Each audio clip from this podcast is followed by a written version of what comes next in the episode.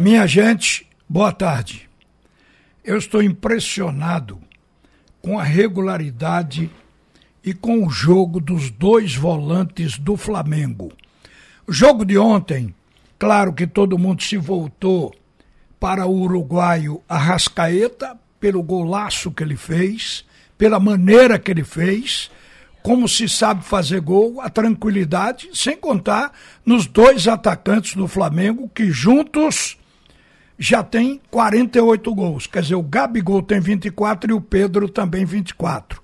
O Arrascaeta tem 12 gols. Mas fiquei olhando, quando ele pega na bola, na, na hora que o Everton Ribeiro dá o passe, ele está praticamente chegando nas costas do zagueiro, está de lado para o gol, pega a bola, vai dar uma virada na perna direita para fazer a finalização. Ele dá aquela olhada rápida onde está o goleiro e bota a bola no canto vazio, que não tem erro. O gol terá que sair, saiu. Então, isso aí é tranquilidade. É jogador que não se afoba, isso é qualidade. É por isso que se separa os craques dos jogadores comuns. Por isso, por saber se conduzir em momento de aperto ali na, no combate da área. Foi lindo o gol do Flamengo e mais bonito o jogo do Flamengo. Isso porque o São Paulo também exigiu do Flamengo, até pelo desespero de tentar alcançar um marcador que era de vantagem do Flamengo, porque na primeira partida foi 3 a 1 Então, a gente, a gente viu um jogão, um jogo bom de ver. E quando eu digo que me chamou a atenção os volantes, porque no scout, na estatística do jogo, o Thiago Maia e o João Gomes não erraram um bote. Atenção, zagueiros, volantes, jogadores de contenção e marcadores do Brasil. É quase que impossível ver um jogo onde haja 100% de acerto no desarme de bola, tirar a bola do adversário. Sem falta, uma vez ou outra, uma falta.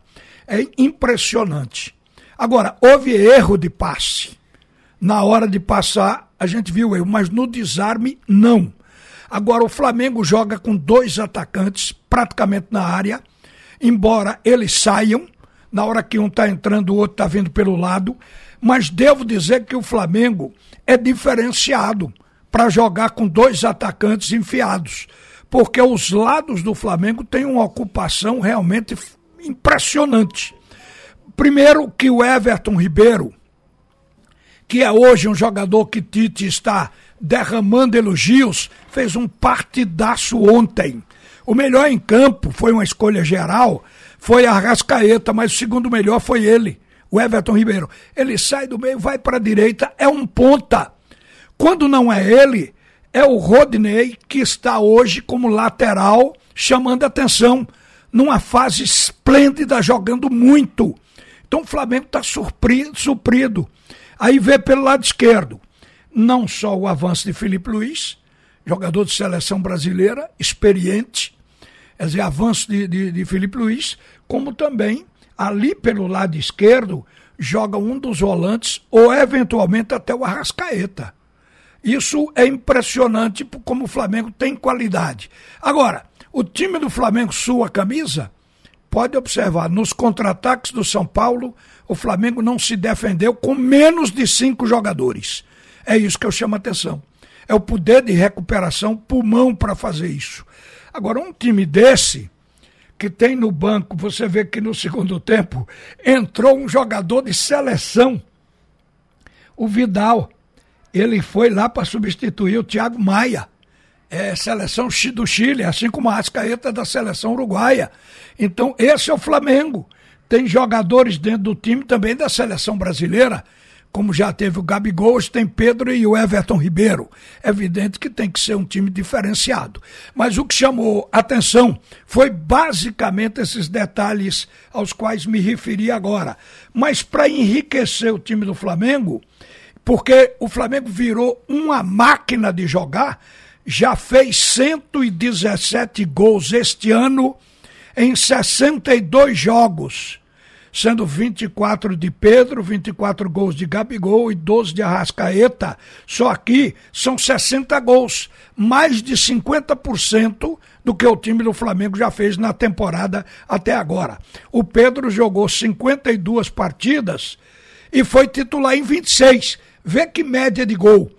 Em 26 partidas ele fez 24 gols. Impressionante. Tem que ir para a seleção. O Gabigol jogou 50 54 partidas, mas ele entrou de frente começando o jogo em 47. Em algumas, em sete outras partidas, ele ficou no banco, estava voltando de contusão de co... e entrou depois. Mas ele também fez 24 gols.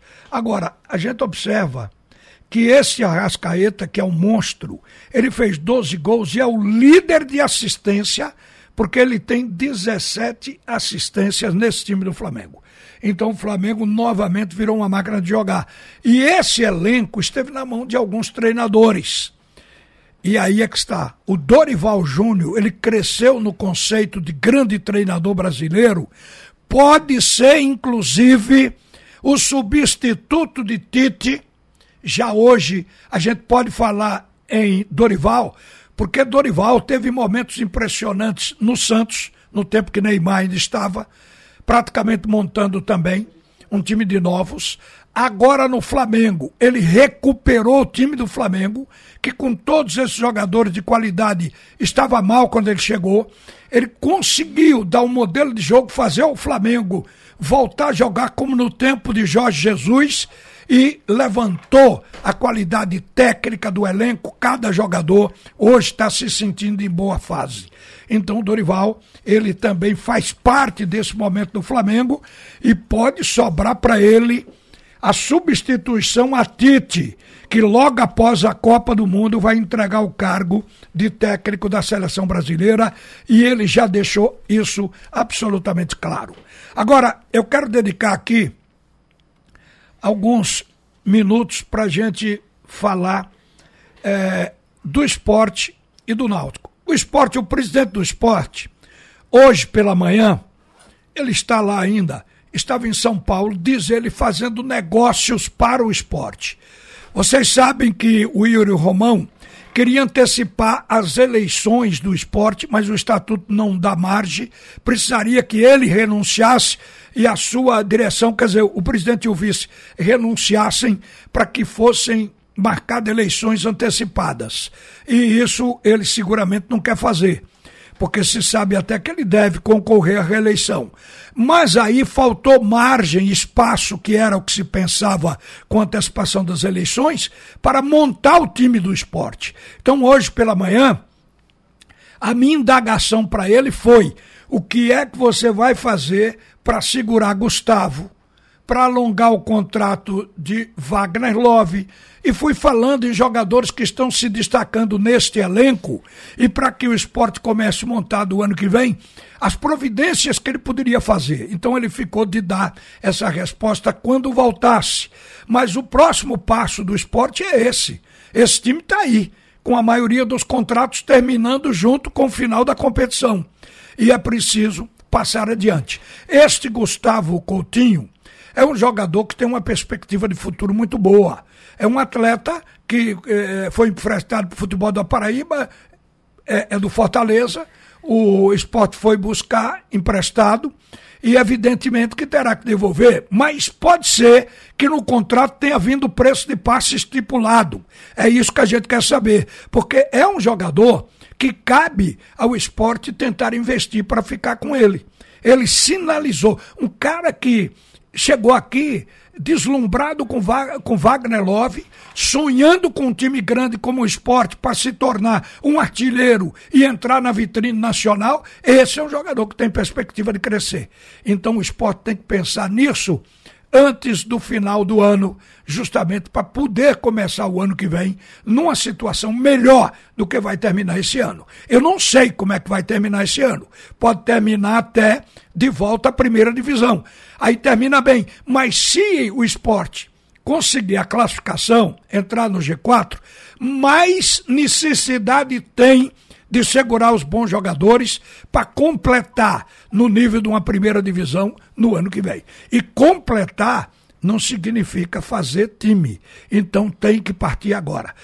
Quanto ao Náutico, eu falei aqui ontem e vou referendar isso. A escalação do Náutico, que eu falei que para mim ela está equilibrada, que é montado com Jean no gol, Vitor Ferraz, Maurício, João Paulo e Júnior Tavares, dois veteranos experientes nas laterais, e na frente da área, no meio-campo, Souza e Jobson, com Tomás como um terceiro volante, caindo pela ponta esquerda, jogando com Jean Carlos, que vai ter liberdade pelo meio na área de criação.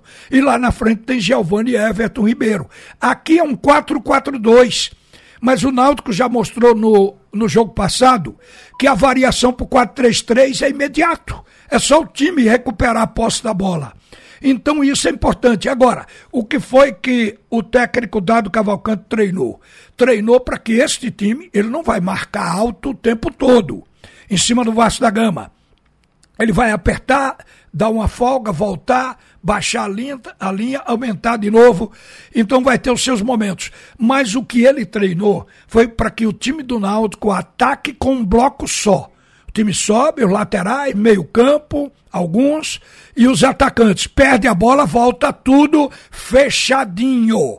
Quem joga por dentro, vem por dentro para fechar. Quem joga aberto, vai fazendo o flanqueamento dos laterais e por ali é a tendência dele é essa de fazer com que o Náutico seja seguro, porque se não conseguir fazer gol, pelo menos não perde o jogo. Vamos ver se o Náutico consegue executar o que foi planejado. É um futebol é, que todo mundo gostaria de ter, de ver no time. Um time que marca em bloco, defende em bloco, um time compacto, um time que é difícil de levar gol, de ser furado. Mas isso por enquanto, apesar de ter praticado no treino, mas por enquanto eu ainda coloco como uma teoria. Mas há uma perspectiva boa do Vasco, aliás, do Náutico diante do Vasco. Só que o Vasco também está no prejuízo. Está agarrado há muito tempo com esses 45 pontos e eu acho que o Vasco vai botar tudo que tem nessa partida. Vai ser um jogo simbólico. Este do Vasco diante do Clube Náutico Caparibe. Porque é uma hora-chave.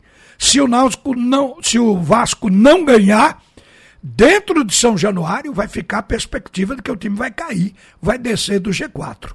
Então vai ser um jogo de fato encardido. Tem razão dado quando diz precisamos nos defender em bloco, principalmente defender em bloco para evitar dar espaço ao time do Vasco. Vamos esperar que assim seja. Uma boa tarde para você. Volta Alexandre Costa para comandar o segundo tempo do assunto é futebol. Você ouviu a opinião de Ralph de Carvalho, o bola de ouro que diz todas as verdades.